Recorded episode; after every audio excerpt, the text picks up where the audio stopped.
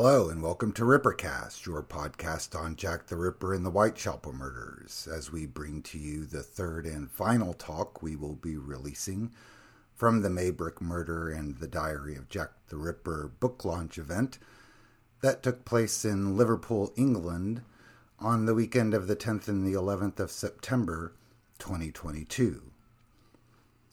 Adam Wood is an author and publisher whose own works include Swanson, The Life and Times of a Victorian Detective, The Case of the Painted Bicycle Lamp, The Watchmaker's Revenge, and Murder on the Brighton Express. He operates the publishing company Mango Books, which is the publisher of The Maybrick Murder and the Diary of Jack the Ripper, and at the book launch event for that book, Adam gave a talk on the similarities he noticed between the cases of Florence Maybrick and that of Israel Lipski, who was convicted of the 1887 murder of Miriam Angel. Adam's talk is entitled Two Trials, 1887 and 1889. Um, as Tony kindly said, I, am a publisher, and I was very pleased that Chris asked me to publish his fantastic work on the Maybrick case. Um, if you haven't got the book, it's available over there at just £20. Um, and the Maybrick trial of, uh, Florence Maybrick trial of 1889, obviously there was a lot going on around that era. The Ripper murders the year before, certainly plenty of uh, famous cases in the 1890s. But reading Chris's account of the Florence Maybrick trial of 89 reminded me of the similarities with another trial, um, which took place at the Old Bailey two years earlier. And that was of Israel Lipski in 1887. So today I thought it'd be interesting to compare the two cases side by side. Let's see if this works. So, despite both being found guilty, uh, tried and found guilty of murder, at first glance there seems little connect the two uh, cases of Liverpool cotton merchant's wife Florence Maybrick and Israel Lipski, a poor immigrant in London's East End. But scratch beneath the surface and common ground appears. Both have been linked to the Jack the Ripper case of 1888, the year that separates their two trials, and both verdicts resulted in public outcry with accusations of a miscarriage of justice. So let's take a look at the background of these two cases and how compare how their trials were conducted. Israel Lipski was born Israel Lobulsk in Warsaw in 1865. He was apprenticed to be a woodturner, but as a Polish Jew was forced to escape the pogroms of Eastern Europe in 1885 and he arrived in London's East End penniless. Having learnt a trade in Poland, he quickly found work as a walking stick maker for Mr. Marx Katz. And as a consequence, was able to off- afford lodgings with Mr. Philip Lipski and his family. Israel Lobulsk adopted their surname as his own. But by June 1887, business for Mark Katz had begun to decline. So Lipski decided to set up on his own. He persuaded a worker named Simon Rosenblum to leave Mr. Katz's factory and join him uh, with another couple of employees. Just seven days into this new venture, Lipski was in, implicated in the murder of Miriam Angel. And as we heard from Chris earlier, Florence Chandler was born in Alabama in 1862. In 1880, while travelling aboard the SS Baltic to Liverpool with her mother, she met cotton merchant James Maybrick returning to his home city. They started a relationship and they didn't seem perturbed by the age difference. She was 18 and Maybrick was in his early 40s. The couple married in London in July 1881 and by 1888 had settled in Battlecrease House where they raised a son and a daughter. After a number of happy years together, it seems that James Maybrick began to lose interest in his wife. He was by this time a heavy drug user, as we've heard from Chris, addicted to arsenic and strychnine. Florence turned elsewhere for attention and began an affair with Alfred Brierley at the end of 1888. She began to explore the possibility of a divorce from her husband.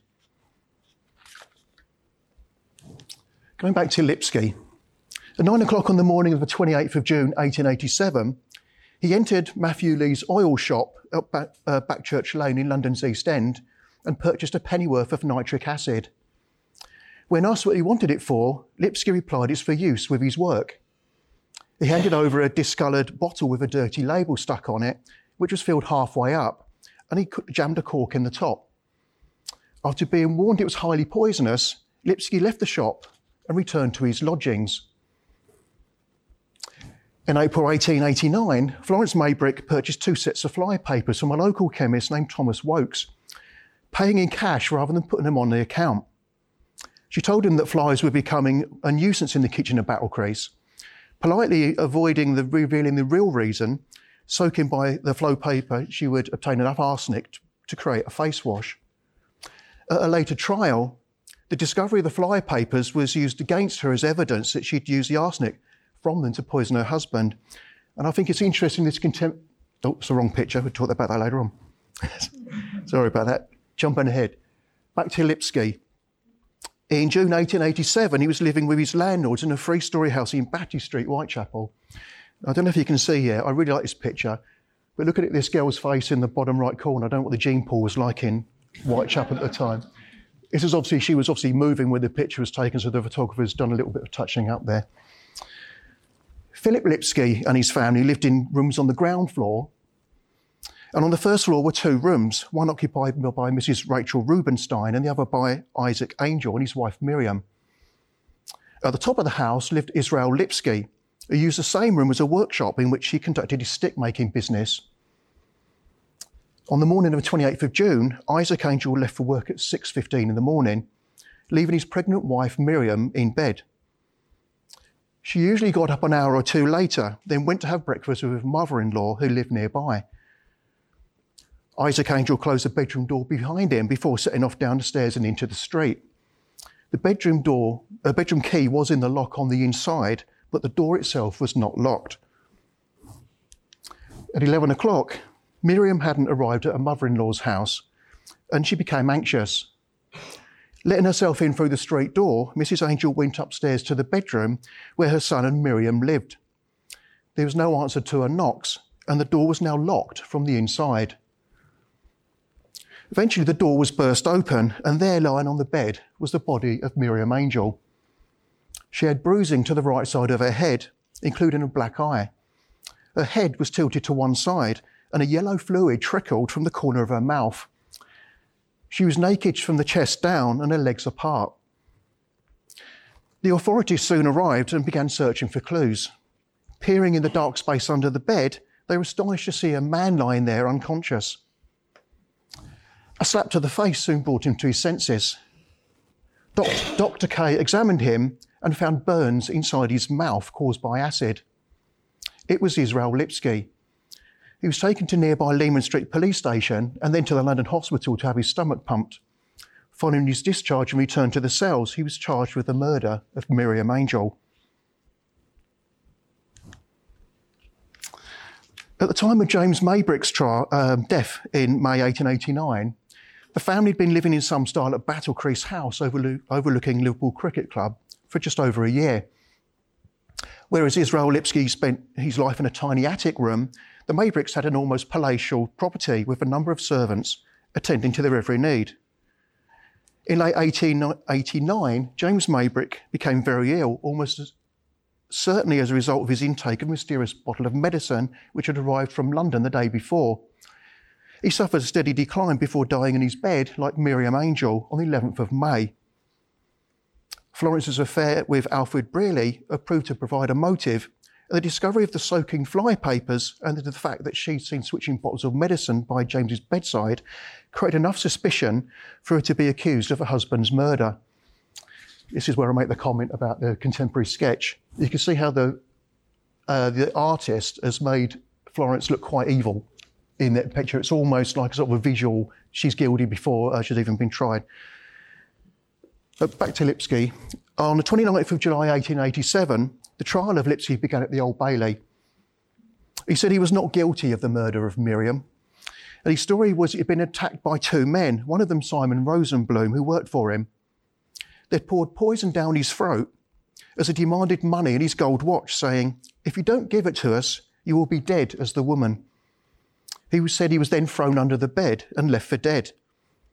Despite this, the jury took just eight minutes to find him guilty, and he was sentenced to death.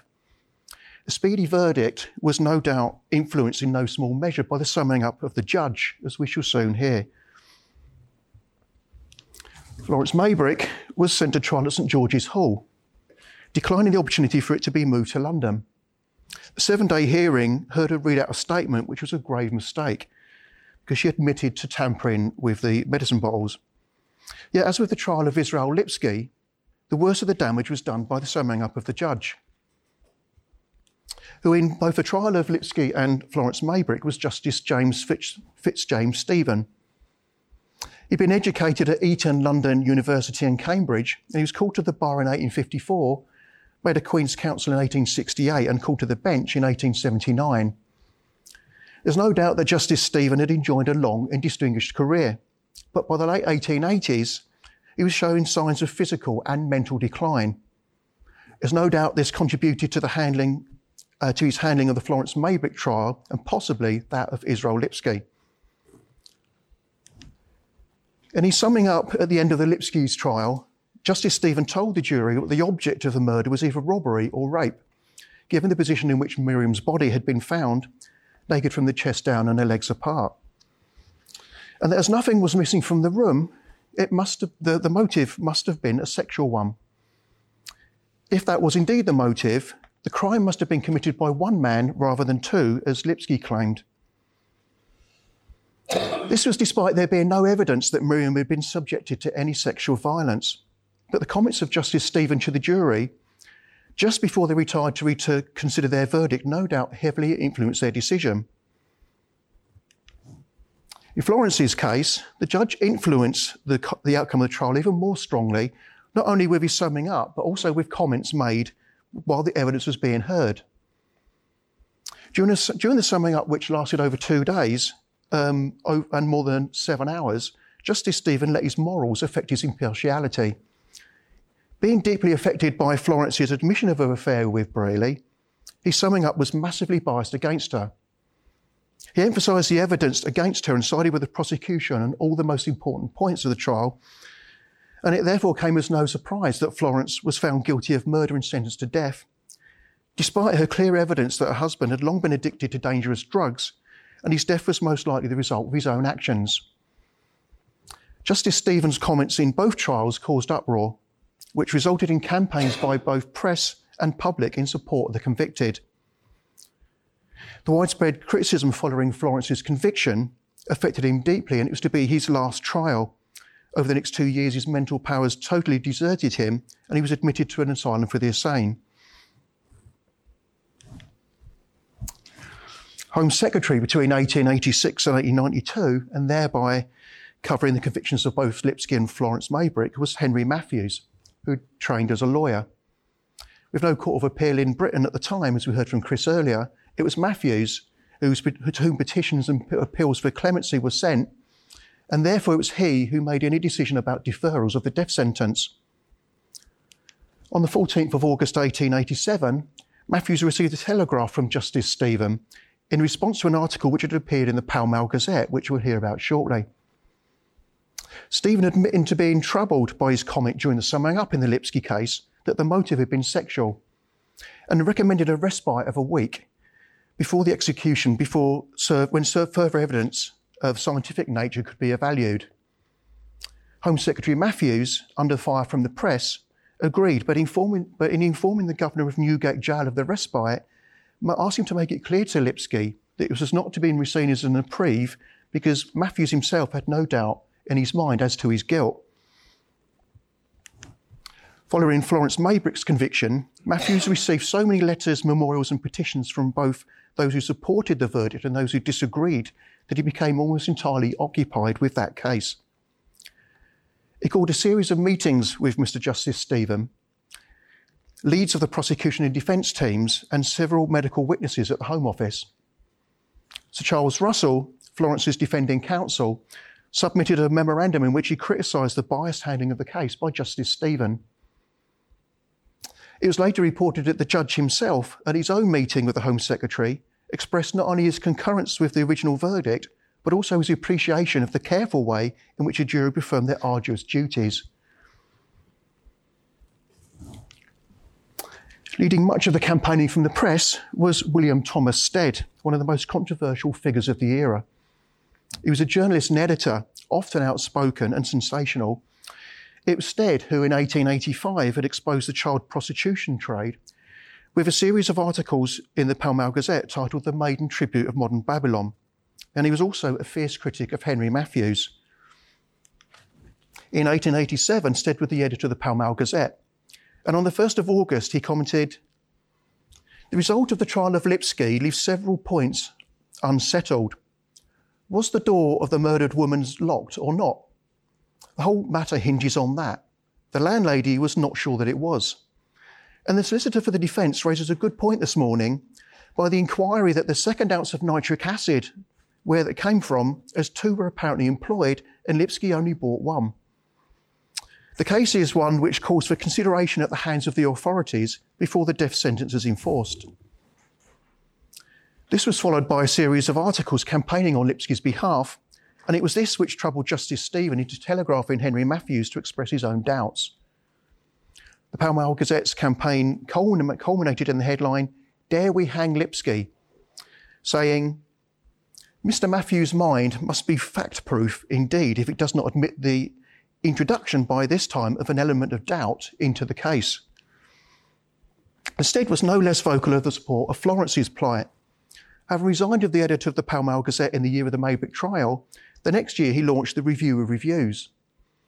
In October 1892, he published a letter from a Mr. Neuberg in South Africa, who alleged that a man named Henry Wilson had confessed to him on his deathbed that he, along with an unnamed woman, had tampered with the medicine intended for James Maybrick by adding arsenic. The probability is that Stead wrote that letter himself. But then, nevertheless, he used it as the basis for an expose on the Maybrick case. He travelled to Liverpool to investigate the evidence and concluded that James Maybrick was not only an habitual adulterer, but he regularly used arsenic as an, as an aphrodisiac. Stead wrote that Florence's case was not decided by the evidence, but solely upon the prejudice imported into the case by the judge on the last day of his summing up.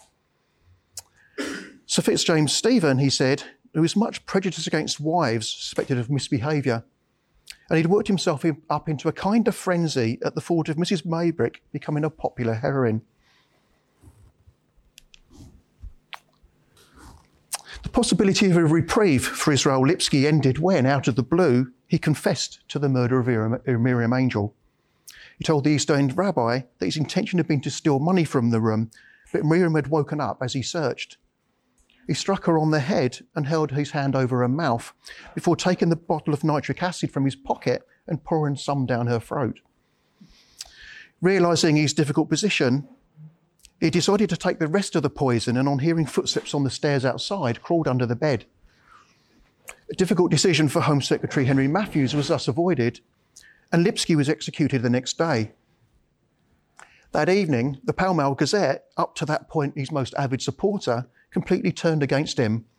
Under the headline, All's Well That Ends Well, they wrote, Lipski's confession fortunately removes all doubt that he's been justly accused, justly convicted, and justly executed. He's been hanged, and few criminals ever went to the gallows that better deserved their fate. Florence Maybrick escaped the hangman's noose, as we heard from Chris. Following a series of meetings with those involved in her trial, Home Secretary Henry Matthews decided to commute a sentence to one of penal servitude for life. He concluded that while there was reasonable doubt that James Maybrick had, had died of arsenic poisoning, he still believed that Florence had attempted to administer arsenic. In other words, while she may not have been guilty of murder, she was guilty of attempted murder, and therefore a life sentence was more appropriate. But as Chris writes in his book, it's available over there for £20, the problem with this view is that it was not the offence for which Florence was tried and convicted. If there was reasonable doubt that James had died from arsenic poisoning, as the Home Secretary wrote in his statement, then Florence should have been found not guilty and released. Stead was also highly critical of the decision, writing, The capital sentence was not inflicted, but penal servitude for life is, under present conditions, a sentence of death. Surely all the circumstances, considering all the circumstances, sorry, the time has come for that sentence to be revoked. It took 15 years of campaigning for Florence to be released from prison when she was freed in July 1904. Heading back to a native America, for a while she undertook a series of lecture tours before becoming a recluse and died in 19, uh, 1941, aged 79. She never received a pardon.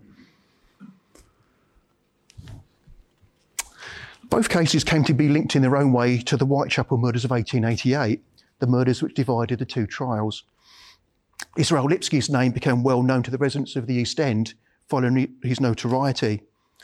In January 1888, a Mr. Meyer Jacoby accused a tailor of Philip Solomons of having designs on one of his daughters, shouting, You Lipski, I'll murder you.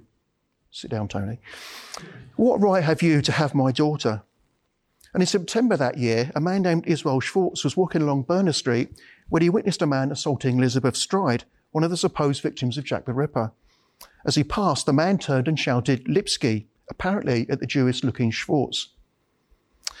As Detective Inspector Frederick Abberline later wrote, the name Lipski had become an anti Semitic byword frequently used to insult the Jew to whom it had been addressed.